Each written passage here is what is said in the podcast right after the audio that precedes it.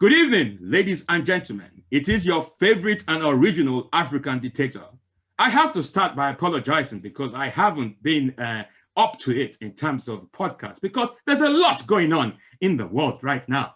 Either Palestine, Israel, all these world affairs that I have to deal with, even though I am leader of a micronation, I still have to be involved.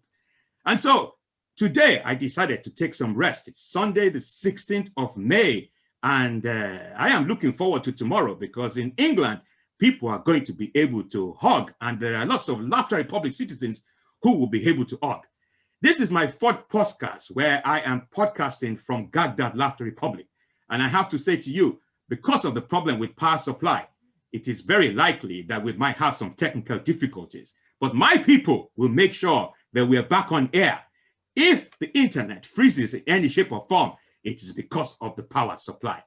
Look, with no further ado, I am here to introduce you to my next guest for episode 46 If Comedians Rule the World.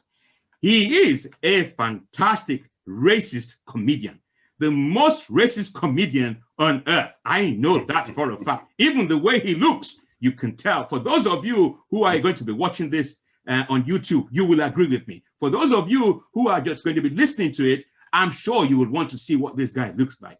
You see, the pandemic has devastated the comedy industry. There's no two ways about it. But there are some comedians who have done pretty well as a result of it. This man called Jeff Innocent, he needs no introduction. I mean, if you are a comedy lover or a comedian and you've never heard of Jeff Innocent, then you are not, you do not understand what comedy is really about.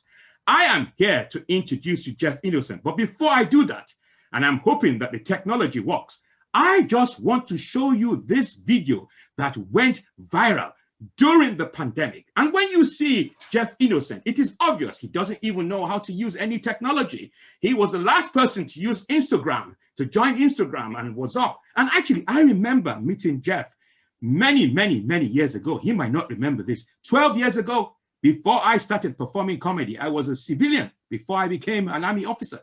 And I met him on Facebook and we interacted. We used to, I never knew anything about the comedy industry. I am so excited to show you this video.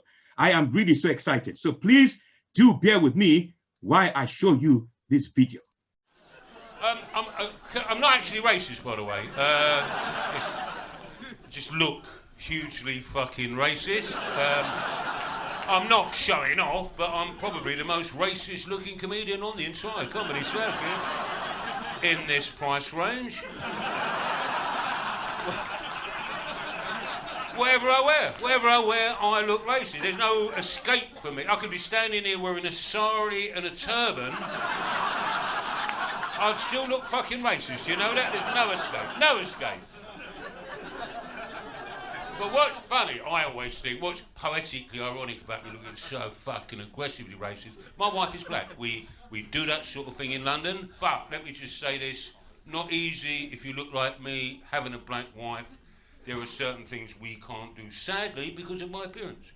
You know, I couldn't, for example, chase her down the street. yeah, yeah, yeah, fucking enjoy that image for a while, why don't you? Hey? Bless her. And, and, you know, it might be, oh no, she's gone to work and left her phone indoors, I better chase her. But they don't see the phone, do they? Just see me. Oh, I've always had black girlfriends, just one of those sort of blokes, really. Black wives, black girlfriend, and, and from exotic places, fucking hell, you know. Ghana, Nigeria, Sierra Leone. Here's the beauty. I haven't even had to leave the East End of London. I might be the world's laziest sex tourist. Just the curtain. Yep, fine, that'll do. Yeah, that's great. Great. Uh, I've got a lot of kids as well, all brown, obviously, but uh, yeah, more fucking brown kids, yeah. Um, and I, I, live in the uh, London Borough of Newham, which, uh, uh, according to a recent poll, uh, the most recent poll, was voted the 29th happiest borough to live in London that's only got 30 fucking boroughs. Those poor fuckers in Brent, that's who I feel sorry for. Get down there. But the London Borough of Newham, first place ever in the entire history of Britain where, because of immigration, it became more black than white. Early 90s, before Brixton, before Harlesden, Newham was the place. I was there. Not, not, not complaining, obviously. And, well, well, no, what, what I mean is I couldn't because in many ways, with all my kids and that, I've probably contributed rather significantly to those very statistics. But, but, what it means is whenever I am in the company uh, uh, of racist people, which happens quite a lot to me, it, it may come as no surprise to you. I, I, mean, not only do they think I'm one of them, I think they think I'm their leader. they, they follow me around in the street. I see them, they I think what it is is there's so many foreign people in London. They must see me and think, oh wow, fuck me, let's go over there and have a bit of a racist chat. Know, they must think, look at that, a proper 20th century racist bloke who's possibly been cryogenically frozen in the 20th century. brought back to life now so that millennials can see what a proper fucking racist looks like. But because they think I'm one of them, they're over familiar. You get that, don't you? When people think you're racist, over familiar, I go, oh, right, Jeff, you still living in East London? Yeah, mate, I am. What, what, what do you mean? Well, you must be the only white person in East London. Oh, I go, mate, I'm the only white person in my fucking house. You, you have to say you have to agree with me that that was really fantastic. Well, let me introduce you to Jeff Innocent. Thank you. Thank you very much, uh, Mr. President. That was a, a fantastic uh, introduction and welcome. And funny, watching that, I haven't seen that for quite some time. And obviously, I haven't performed it for, for even longer.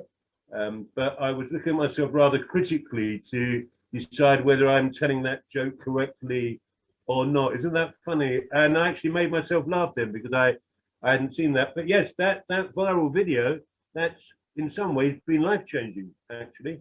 I have to say, it, how ironic that in a year that I don't perform, more people get to see me do comedy than if I am performing via this this this, this video that went viral.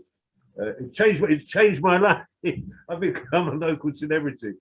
President, I have to tell you, I a lot of young comedians, I think part of their plan now is to have viral videos, and I understand that. Never been part of my plan I remember being in the dressing room and one of the younger comedians saying, "Look, Jeff, you're you've gone viral. You've gone viral." And I, I didn't even know what that meant. I said, "What's that mean?" He went, "No, man, look, look." And um, and then what happened is uh, for the entire lockdown, and even now, it's still it's still giving.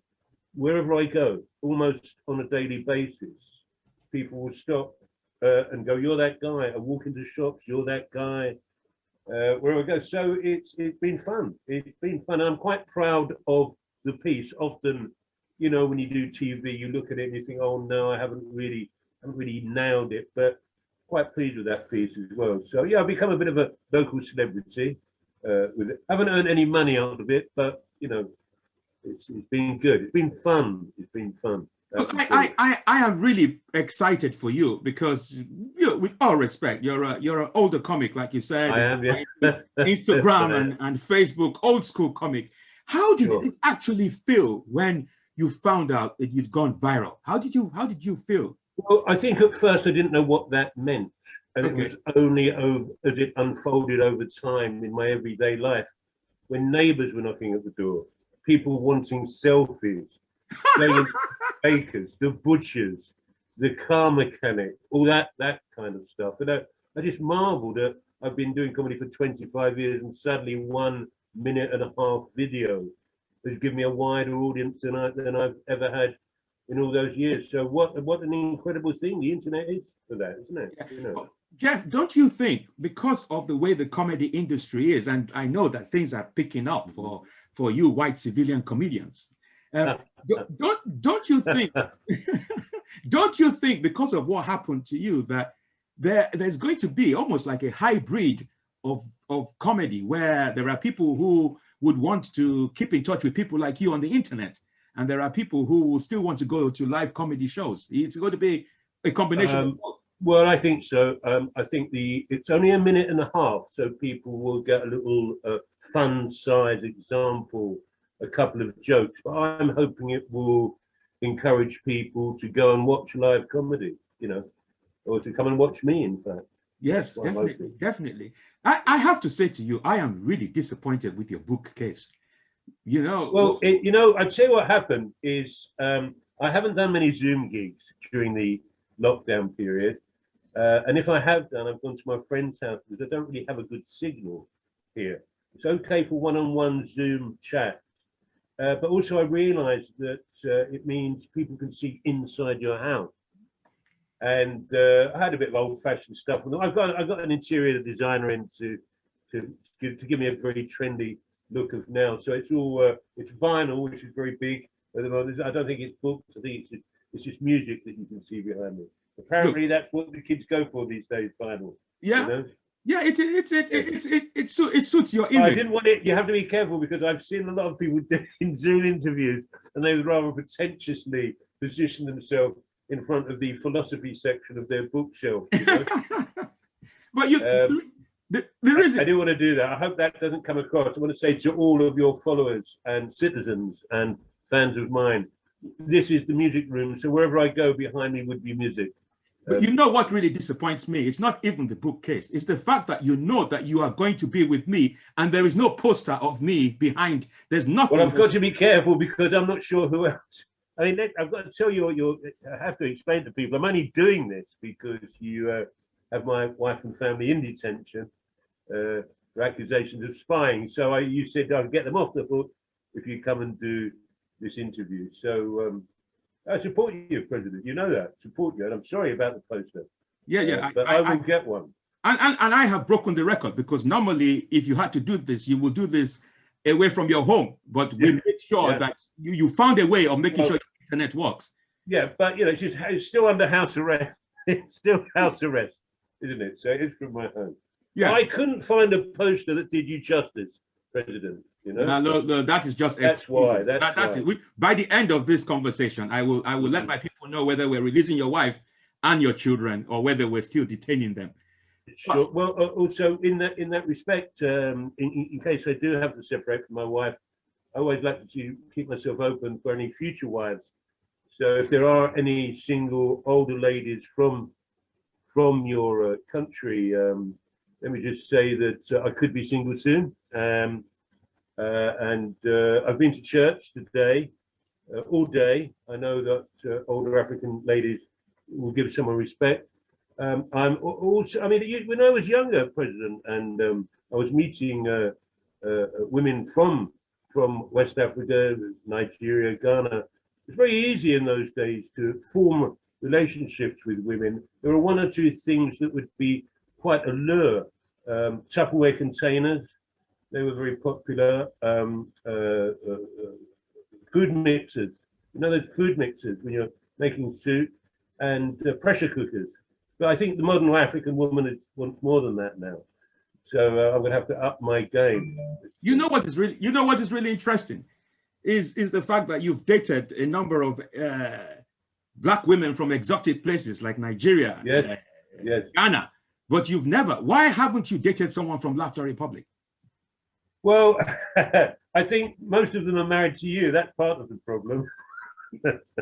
You've taken them as your wives, but hey, I'm sure we could work out some kind of arrangement. But that's that is the problem. I want you to help Most of them that. since the election, since the election, became single, and I married them all. But it's good. Look, Jeff, I want to ask you a question about your comedy career. Uh, you Sure. said you started 25 years ago. What made you go into comedy? Um, um, I think that I'd always wanted to do comedy from when I was young. When I was a teenager, I was in drama groups and things like that, and uh, uh, on a couple of occasions did some stand-up comedy in between the plays. Not my own material, just doing jokes that I'd seen when I was very young, 16, that sort of age.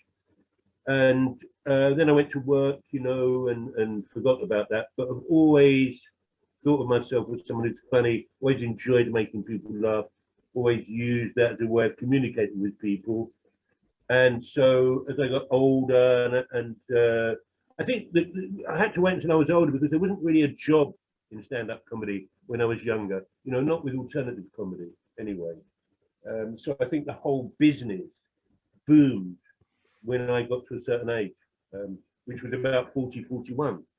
So that's when I started doing comedy, um, which I don't think that would be allowed now, would it? That age, I don't think people are allowed. That's when they retire you now in comedy, 41. You're not allowed to start at that time. And so, but I just love love doing that. I like making people laugh, and, and you know, found a way of earning a living through doing that. So you were you were sorry, I, I missed that. What age? 31 or 41? 41, 41. Oh, so you you started doing it full time at the age of 41? Yes, I did. Yeah, yeah. In fact, I got uh, for my 40th birthday, somebody bought me a comedy workshop, uh, a course as a birthday present. So I did that, and then uh, the following year started doing open spots. And yeah, at the time though, I was quite naive. I didn't realise that was old for comedy.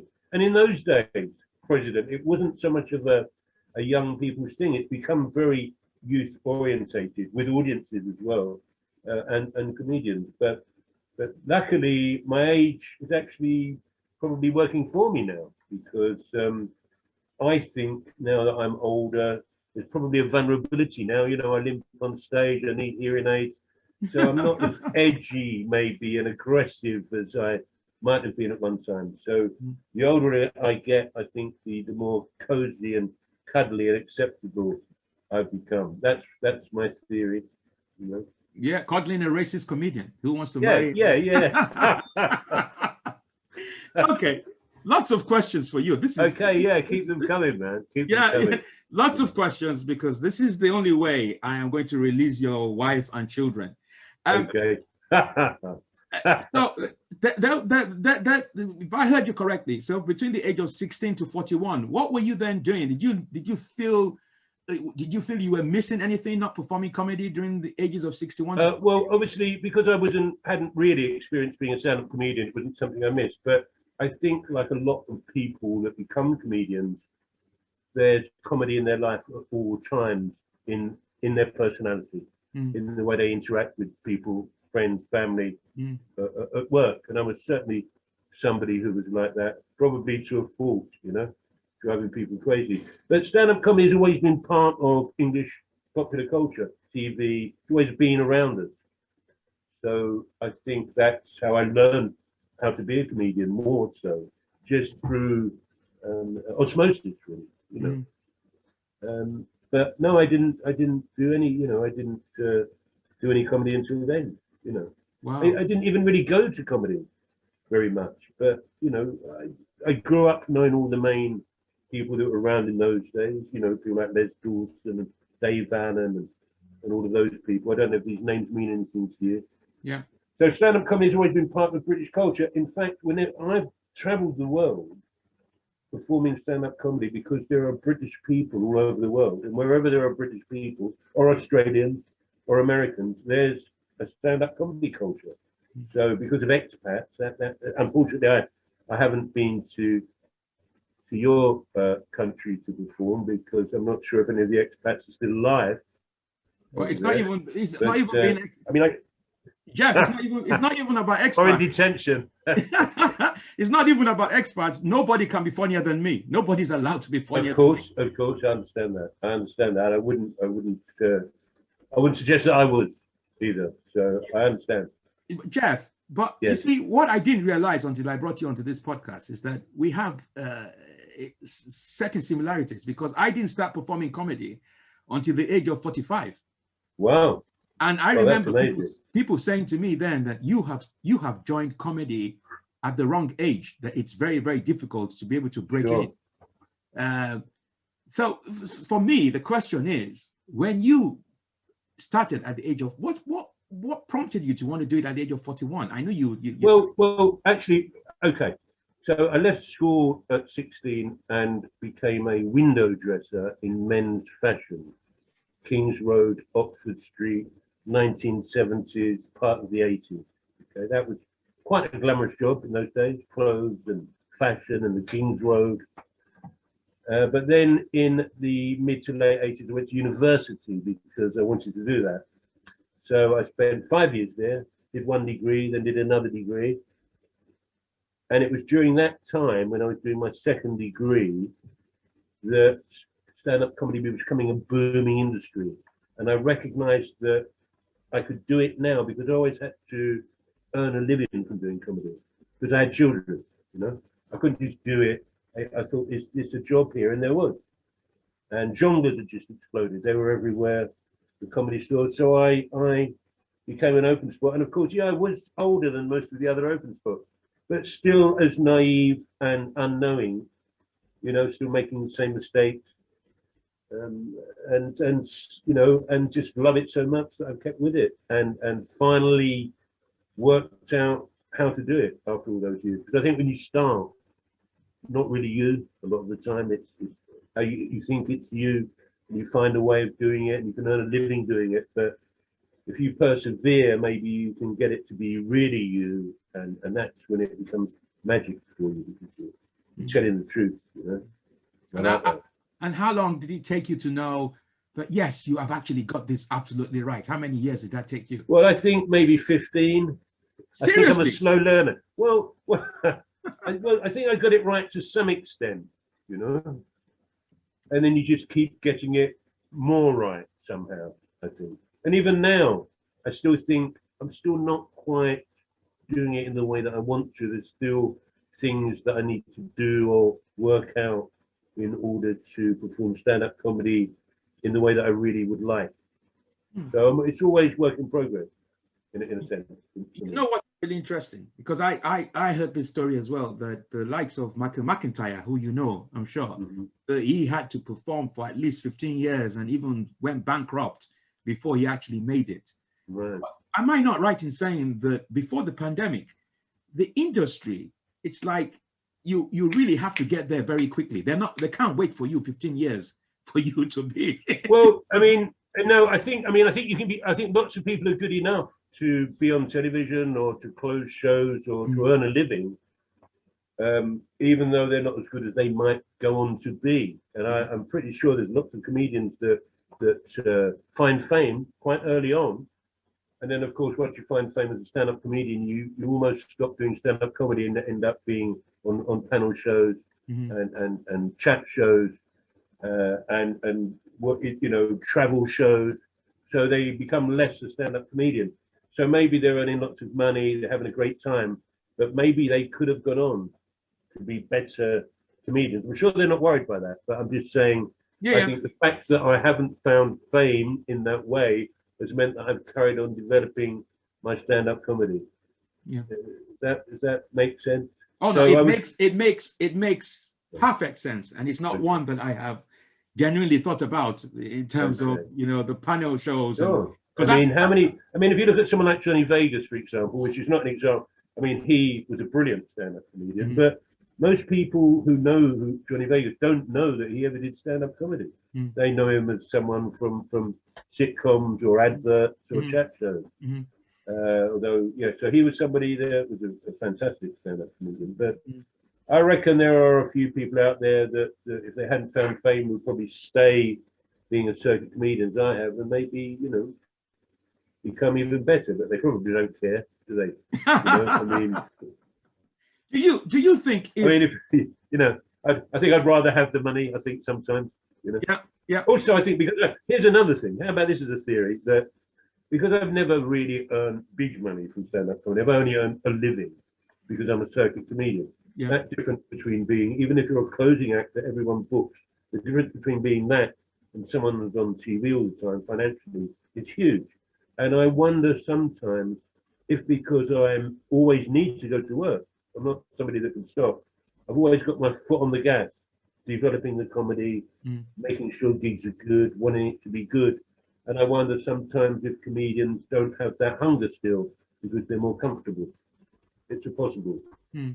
what do you do you if if if one day uh even if you're going deaf or you you Yeah, or you can't Which go- I am, yeah, I am. and, and someone says to you, Jeff, we want you on Live at the Apollo or, or on a panel show, Mhm. you you won't you won't uh, say no Oh, of course. I'm not against doing television. I mean, I have done television. You know, the Comedy Store presents. I've done that many times. Uh, Mhm. The stand-up show that the BBC used to have, Mm. um, Channel Four when I first started. Uh, but I think lots of people do TV to that level when they're new.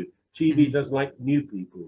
So often when people are new, they get lots of TV work on stand-up shows, and they think they've cracked it, but they're just they're just new TV fodder. That's all. Mm. So I had my experience of that. I've done some acting. I've, I've you know I've, I've been in TV programs and movies, um, but all the while I've been sticking with my stand up and working out how I should do it, what I want to talk about. You know, that's always been an ongoing project with me and still is. Mm. Really, you know. Why, why do you think that the TV people uh, tend to go for newer acts rather than comedians who might have been going for years? Well, I think that it becomes about the relationship between agent and management and the media. So management are always looking for new, fresh faces. A manager's not going to want to take on somebody that's been doing it for years. So partly it's, it's to do with that, I think. Um, you know, uh, and of course, yeah, just new faces. We've seen those ones. Let's see some more people. Mm, mm, You mm. know, so I probably, you know, I may do TV again, but this this video thing, this is a different medium, which actually I think has eclipsed TV in some ways in terms of of you being noticed. You know that, that this, this very video that- that's a, minute and a half long. I, I would probably need to be on EastEnders for a year to get that kind of response. Who knows? Maybe. You, There's you something different about it being short, because it was beautifully edited by by by Simon Mason at the Comedy Store, and it has to be short. Uh, but um, and and also it's in people's houses. It's on their phones. There's a different relationship, isn't it? In the way that they're they're, they're looking at it and taking it on. Mm. Uh, they're they're checking. They're showing it to people at work, and, and that's how the those short videos work and become become viral. So uh, maybe it doesn't matter now. I mean, I, I don't I don't earn any money from the viral video. I mean, I more money, but um, yeah, you should, you should, you should find, as you say, you're you're you're a local uh, celebrity. Uh, how many? I know you've only got one wife. How many children have you got? um, well, I don't. I've got. oh no. Um, uh, four, four. Oh, th- those are the ones that you know.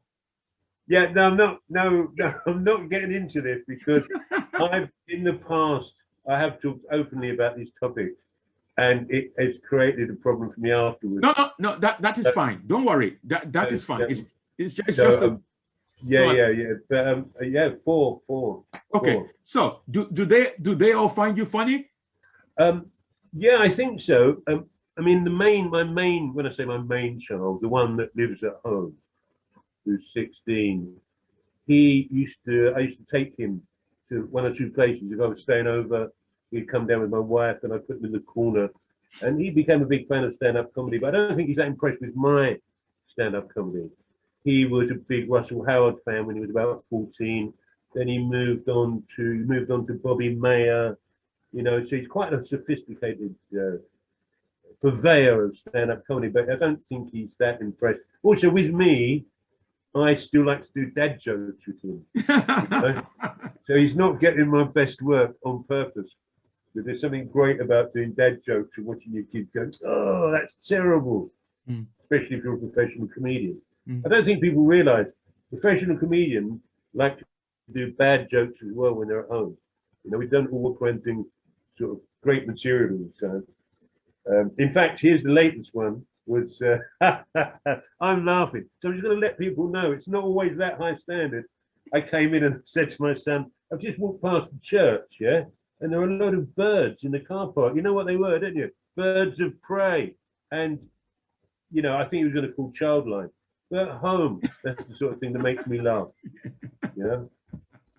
certainly, certainly, uh, you have been one of my funniest guests in terms of the conversations we've been having on the phone. To Oh, okay. So who are you normally talking to then? I can't believe that. yes, yes, no, it was. It, Okay. it, it's been, it's been fun, Jeff.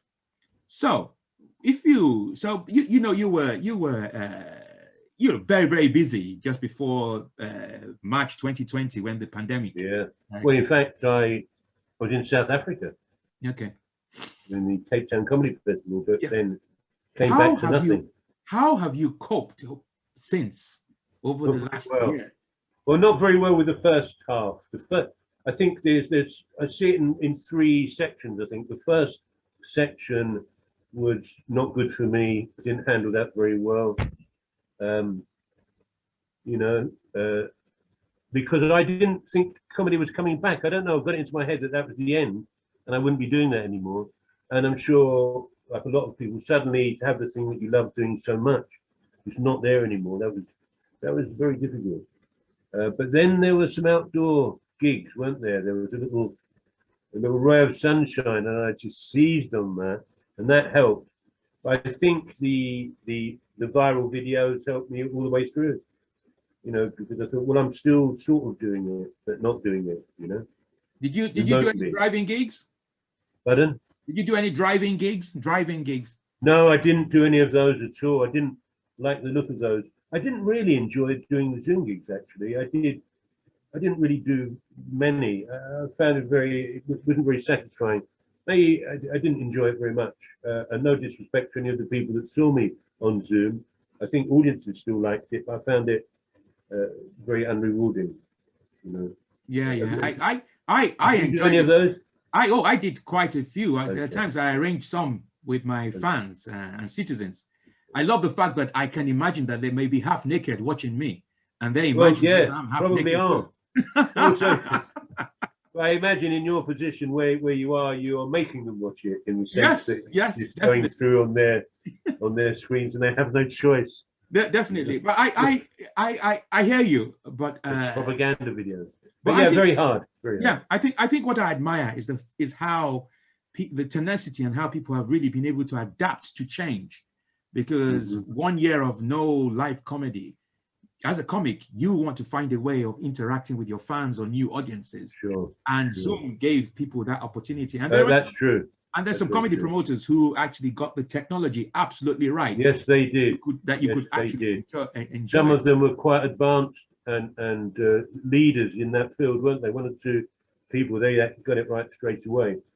Um, I think it's here to stay. The Zoom thing, in in some ways, there will be people. I got cut off of the Zoom gig actually. Um, it was a private gig, and um, I was in the person's house, and it was his, his brother had organised the gig for his work friends, the the office, and he was the office manager. And as I was talking, they cut me off because they thought that my subject matter might be um, inappropriate for his staff. He took the decision. I know, I know. It's Are you part serious? of that new sensitivity that, that that's around at the moment.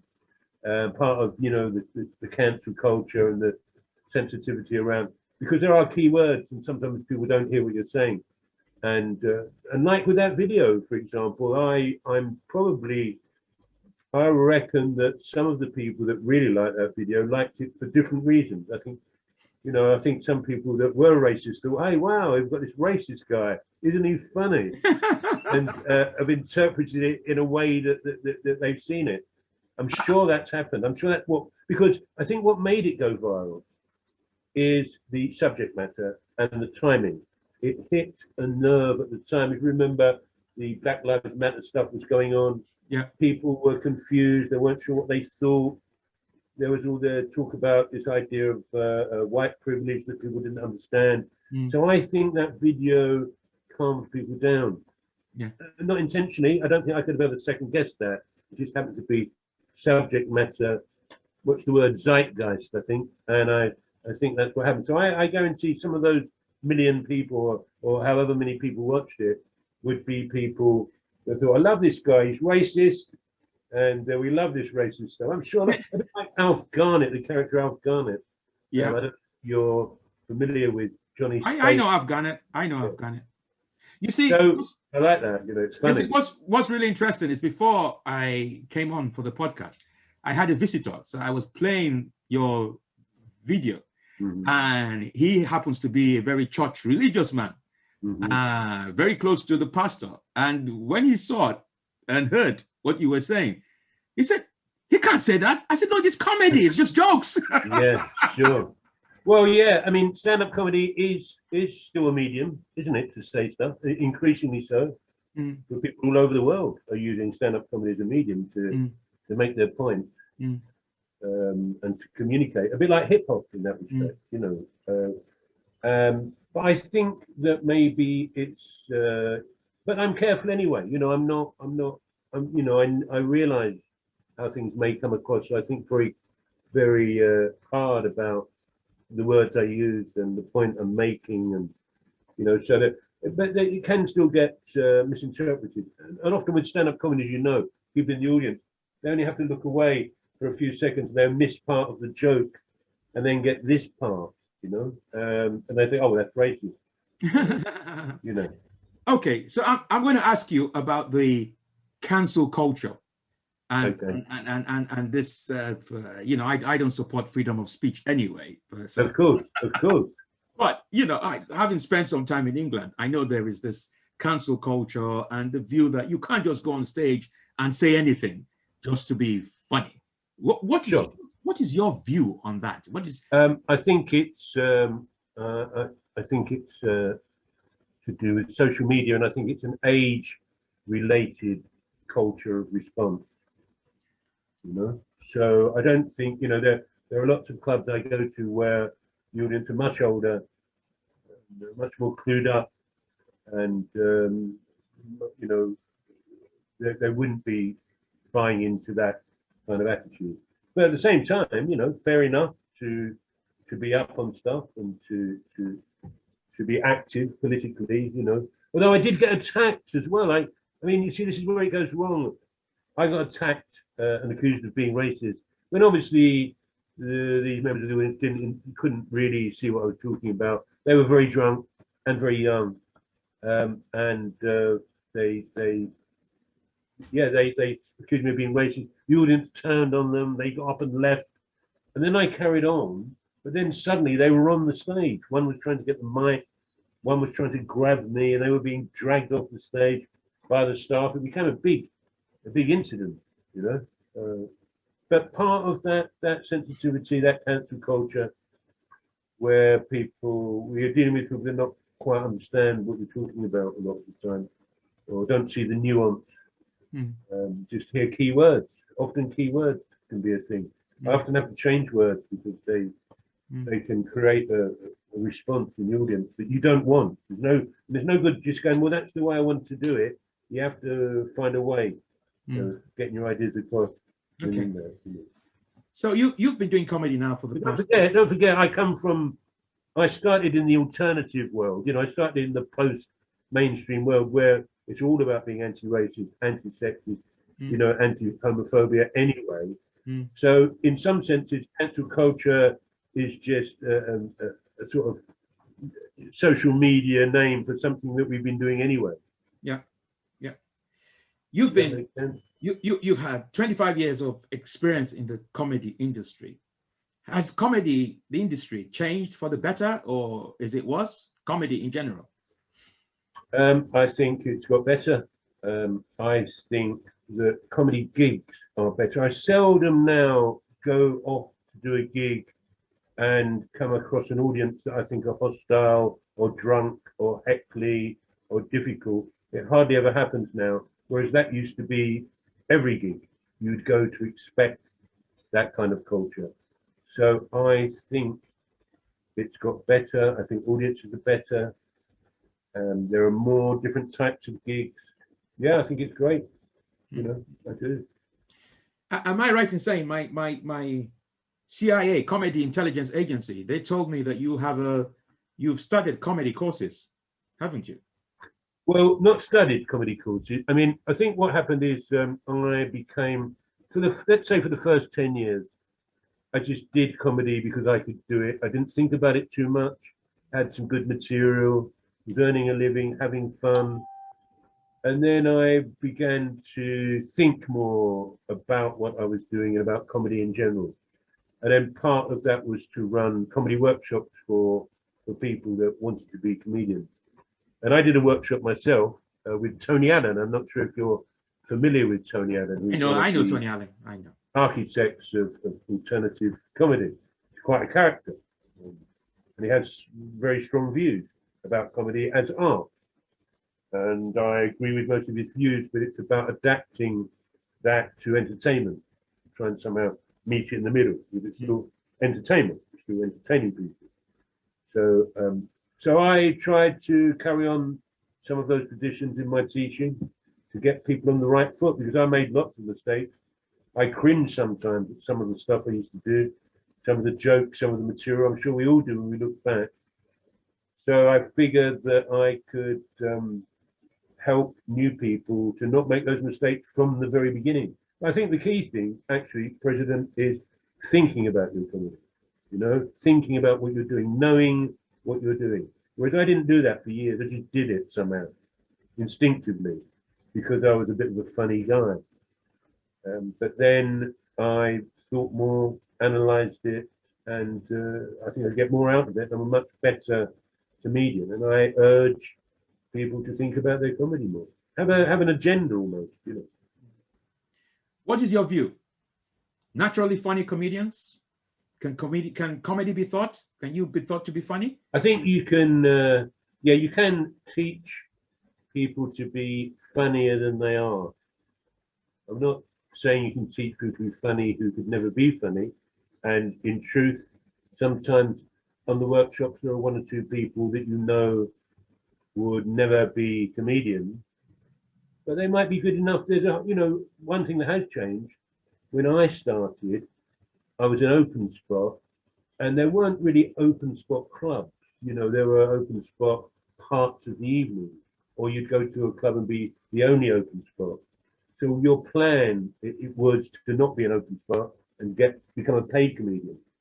Uh, whereas now you can stay being an open spot and do it as a hobby, can't you? There are there are clubs that cater for people at all different levels of, of ability and, and interest and dedication.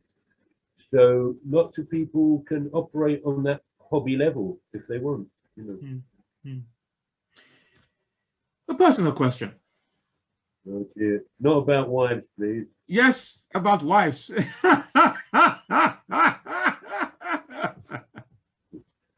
What about churches? You know, I tell you, you know, I wanted to tell you, I've worked something out, and I, I think um, I don't go to church actually, um, um, um, but I've noticed that African churches thrive. They're thriving and building and developing, Mhm. whereas English churches are closing down. yes. And I think it's to do with practicality because it seems to me that an African church can be anywhere. It can be, you know, in an old snooker hall, a disused warehouse, the local leisure centre. Whereas, whereas uh, uh, an English church, it takes a hundred years to build. You know, they're, they're they're chopping down forests to make the wooden pews. They're they're smelting metal to make all the all the stuff. You know, the crosses and stuff. And uh, it's, it's stone masonry is involved. Whole generations of people hand their skills down in order to get this church built. It takes a hundred years, whereas whereas an African church, all you have to do really is, is just go down to B&Q, get some white plastic garden furniture, stick it in an empty hall, and that's sanctified. So that's that's why I think African people they don't muck about. They want a church, we're gonna have it there. And I like that. Yeah, eh, that, that that is a good point. But I will tell you why I think African churches are really getting more successful. Okay. Pandemic. I've been to some English churches. I if whenever I arrive at an English church, I feel like I'm going to sleep within five minutes. There's, it's Yeah, dead. it- It- It's boring, isn't It's, it? it's Yeah. literally dead. Sure. There's vibrancy. It's like they're waiting for Sure. you to die. Now, I- I- I- Uh, there is a vibrancy. There's obviously a, there is a you know you are right about English churches. They can be boring. Um, uh, I don't want to get into denominations because I could get into trouble. You know what people like. But at the same time, you know, African churches are vibrant, but they don't always choose the best singers to sing the songs in the church, do they? Let's be honest. You know, and whoever's on the drums sometimes may not even have to have any drumming background. Well, I'm just I'm just hoping that your wife that I'm detaining is doesn't go to church. I hope you're not Uh, criticizing her church. Uh, well, uh, I think she's from a Catholic background, which is a whole different thing, and I don't want to get involved in that. Yeah, yeah, yeah. That's I'm not taking those people on. yeah, but the African churches that I believe you're referring to are the Pentecostal churches. Yeah, The music, the I think the the, mu- the music has got music uh, all day, all day. no food. colorful you know Yeah. vibrant the energy Sure. you know the energy is like you know it's like when you're watching a comic on stage there are some comics who just have that energy on stage Yeah. you know and the True. connection that they have with they're engaging with their audience just So, really really fantastic I, I was going to ask you another personal question, but you, you might not want to answer, but I will. Okay. You have no choice, but I will ask you that. Have you always dated black women? You never dated white women? Uh, uh, not always. I mean, when I was younger, um, um, I I um, I used to uh, date Jewish women. I've always, I think I've always been attracted to the other, you know, to foreigners. I don't know, I don't know uh, what sparked that off. What is that in my psychology? But this is what happens, though. If you do that, and I'm sure this happens to everybody, if you have one or two partners that come from a, a different culture, uh, their culture then becomes part of your culture. So it's very difficult then to to then go and date somebody that's that's nothing to do with that and has no familiarity with that. So certain things become part of my life. You know, food, for example. Yeah. You know, um, you can't then go and ask an English woman to make jollof rice or moi moi. can you? um, and once you're used to that, you think, whoa, I think I like this kind of stuff. So that's also part of it music, lifestyle. Uh, ironically, as well, not ironically, just pertinently, as we're just talking, I don't come from a, a Christian background at all. So that's probably the, the, the big difference where there's no conflict because where, where you know, most African people, as you know, are, are religious uh, and Christians. And I just think, wow, how funny that this is the thing that we've stopped doing and people are coming into this country and, Yeah. and doing it. That's always funny to me. Mhm. No, it's it's really it's really interesting. So you know you know that favorite joke. Once you go black, you never go back. You know that's Sure. that's. Sure, I've heard of that. Yeah. But, uh, well, I think it's a bit more specific than that, President. It's not just black. It's it's African, you know, and uh, West African, and I mean, my my wife is from Sierra Leone. Oh, nice. And uh, and of course, you know, her family's from Sierra Leone, and over the years, you become accustomed to to certain things. But what what's really funny, what's very funny, and I don't know if she can hear me, so I might be whispering. No, this is no, she's in, she's, uh, she's intended by people. she comes from she's Creole from Sierra Leone. Yeah. So she's middle class, educated. Her father's a diplomat or was a diplomat when he was alive. You know, she had a driver, she had servants at home, that kind of background. She, I'm some some white working class bloke who comes from a bit of a criminal background in the East End. And so so it's funny because I think people in a racist way assume that our differences would be I come from the West and I'm more sophisticated, whereas it's the other way around, you know. Uh, she's the person that, that comes from an educated middle class background. She has a very English accent. She can speak her own languages as well. And but I come from uh, uh, my multiculturalism is actually more Jamaican in growing up. Um, so we have situations where people she, she has dreadlocks as well, by the way, more like a funky dread, you know, like um, Soul II Soul, Mhm. that sort of styling Mhm. and she gets hailed or approached by, say, Jam- Jamaicans or Rastafarians in the street. but She can't speak. She can't. Whereas I can. I have to interpret. I go, no, no. What? So I, I, sometimes we take little lessons. We go right. If you get approached, you have to do this. You have to say that. And I think that's hilarious. You know, because that's how culture works, isn't it? yeah, yeah, yeah, yeah. So I'm the person that would go and make a sandwich and not even have a plate or something, you know, Mm. where she would just, she's proper and has the net. Uh, so she- I think she probably sees me as some sort of poor white trash person that she's saved. I do. Okay. Uh, uh, where, where I've heard stories about uh, people who date outside their race. Lots of challenges, you know, by acceptance by the society, acceptance by the families. I- I- did you face any challenges? Why? Well, not really. I mean, when I was younger, uh, you know, I mean, I when I was uh, in my uh, mid twenties, my uh, wife at that time was Nigerian and uh, she was uh, Yoruba, and uh, so that was my the first sort of relationship I had that was uh, African, if you like, and not Caribbean. You know. Mm. Um, uh, and the I don't think it's about race.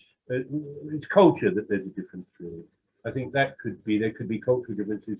But those things, really, religion is is could be the main problem. But usually, the generation of women that I've met or known who come from an African background have not religious like their, their parents. You know, they've moved away from that, generally speaking. Um, so, you know, maybe pepper soup is probably the biggest hurdle I've had to get over as an Englishman. When you when you eat it for the first time and you can't believe, you know, and you can't even think, your eyes are running and you're crying and your nose is running, but you still have to you still have to tough it out. But here's something I noticed, and I don't know if people still do this, um, is that uh, when I one of the things that used- to happen to me is when I was presented with food, because I was English, they put a knife and fork next to the food, and I figured that was some sort of test. You know? so I thought, if I use this knife and fork, I'm going to fail the test. I know that. you know. So that was an interesting little thing. That was an interesting. you you remind me of my student days in England, and I had this friend, this Englishman, who came to my house, and I cooked him some pounded yam and uh, egusi soup with some meat, Mhm.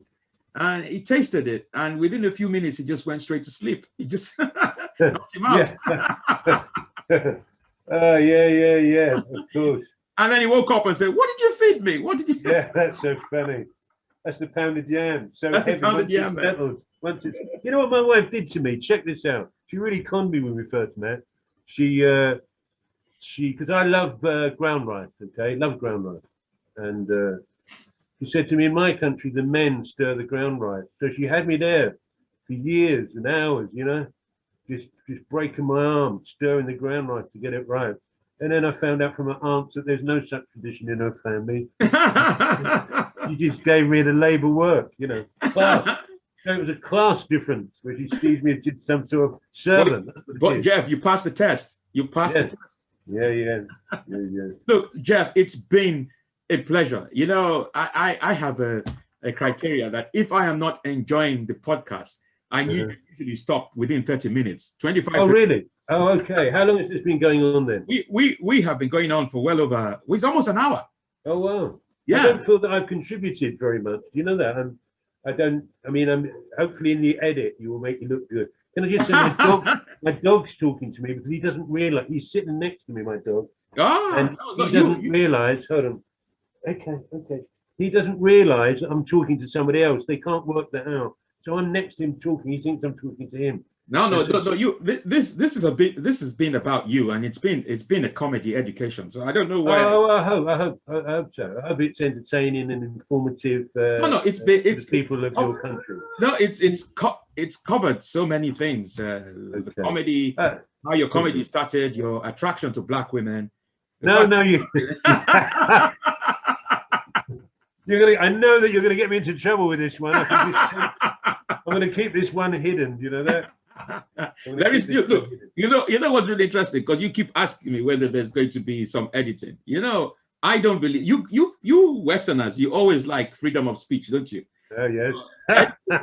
Editing is freedom of speech. Okay. it's it's, it's So you think you're going to be able to just run this through without editing? Is that what you're saying? You think? Yeah, gonna be able to do I will I will just send it to my people and say, look, let's just publish this, including yeah, I'm where- happy with that. I'm i- i- happy. including where you know because this is this it's not your fault that your your internet froze. This was more power supply. Oh, there was that. Yeah, yeah, country. yeah. yeah. But it's it's all That's good. your secret service playing with my Secret Service. signal. yeah. So. I I I don't know about you, but I have thoroughly enjoyed myself. Oh, thank you, thank you. Yeah, yeah. It's been a And, uh, pleasure and, a privilege. been- and a privilege. It's it's no look, Jeff. I don't think you realize how much I respect and admire uh, my admire you as a comic, but obviously getting to Thank spend you. time with you has been an education for me. Oh, thank you very much. I tell you, Thank I tell you you. one thing, because you know I have been performing uh, in the UK over the last 11 years. What resonates with me is what you said about thinking about your comedy. And it Sure. was only when I uh, stopped uh, during the pandemic, because there was no gigs, that I started thinking about my comedy. I started thinking about Mhm. where am I going with this? And what Sure. I'm actually saying on stage. And it's just, It one- makes a difference. It Sorry, my dog's attacking me. yeah, it makes it makes a difference because for that, That, sorry, that's a really important point. Let me put this. My dog's attacking me while you're while you're saying something. oh. Say hello to the president. hello, Say hello. what's your dog's name? The president there? Hello, dog. Um, no, let me put my my earplugs back in because Yeah. I can't hear you. Right. Um, You want me to repeat what I said? uh, yeah, yeah, yeah. Because I think that was a good point. Please So what. I was saying is that that as one of the things that resonates with me is about you thinking about your comedy, thinking Sure, about what you're sure. saying on stage, and and what is it exactly you're doing in terms of your comedy. And I know uh, before the pandemic, I was just busy, Jeff. I was always constantly busy over the weekend. No, uh, there was no time to strategize or to think about my comedy. Sure. But then the opportunity arose during the pandemic. I had some time to actually reflect because there were no gigs. And I was just thinking, okay, reflecting on the act, reflecting on the jokes. Yes, yes, yes, jokes, I just thought, damn, how could I have said that? yes. Exactly. I think we all go through those developments. yeah, so I I I Whenever it is, it's still good for that I. I, and this is what is really interesting for me. And I'm not, you know, I might be deluded, you know, as a as a dictator. But while some people are worried about the fact that they haven't gigged for well over six months or seven months and they might be rusty, Mhm. I actually needed that break. I genuinely think I am yeah. by just having that one year off.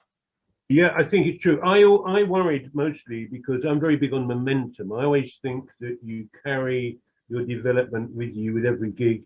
You're Mm. thinking about it, trying to develop, trying to progress, trying to develop your material, new material, trying to develop the way you deliver your material, Mm. um, and uh, all of those things all the time. I'm thinking, and I think that they come with momentum. So I was horrified about there being no momentum, no gigs. But when I did go back after a couple of gigs. I thought actually that break has been a good thing. I I feel clearer now. I feel slightly different about the whole thing, more relaxed, as you say. So I'm hoping that that, that will come with the when we start back next week. Mm. And, and uh, yeah, it's good. So think about your comedy all the time. What's Yeah. your what's your agenda? You know, Yeah. what why, why are you there?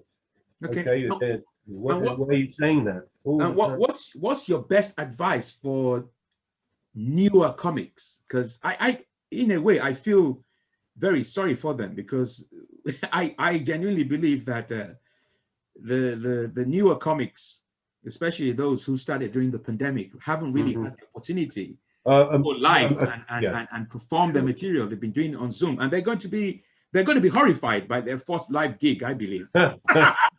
well, that's if they get a live gig, because it seems to me they're going to prioritize established acts that they know are guaranteed for a while Yes. because of smaller audiences and smaller bills. Mm. So hopefully, as I said, some of these other clubs that are not necessarily professional will give new people a chance to to develop their, their comedy. Mm. But I couldn't give anyone career advice. But um, I could give them, uh, you know, one thing I, I've developed that I'm very big on that sometimes I forget. You know, I often think about there's a big difference between comedy and acting. You know, we're not actors, but at the same time, we often go out with a script in our head. and how can we not just be actors delivering our script? And I think the key is to be in the moment for all times. Uh, and that means when you go with your, your script, move it around, you know, add things, take things away, always be in that moment rather than just delivering a script. And I think that's something I have to remind myself of sometimes to be in the moment. You know, this is a different gig with a different audience. You might have the same body of material, but you might pitch it slightly differently. You might prioritize a routine over another one. You might start with something different. So all the time, be in the moment constantly would be my main advice. And it's something I have to, I write that at the top of a piece of paper before I go out to stop me from just going out and delivering a script.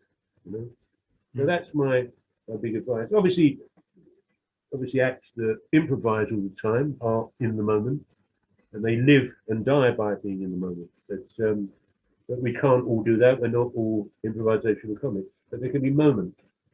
Mm. So have an agenda, think about your comedy, and when you perform, be in the moment. Know exactly where you are while you're doing that. Is that simple advice? You think? Would that help? That That's that brilliant. helps. That that helps civilian comedians. It doesn't help a military dictator, but it helps. I can't help you there, I'm afraid. so, uh, Jeff, I I Yes, I, I, won't, I won't delay you any further. An hour away from your family and children is a long time. No, that's why I've come here to get away from them.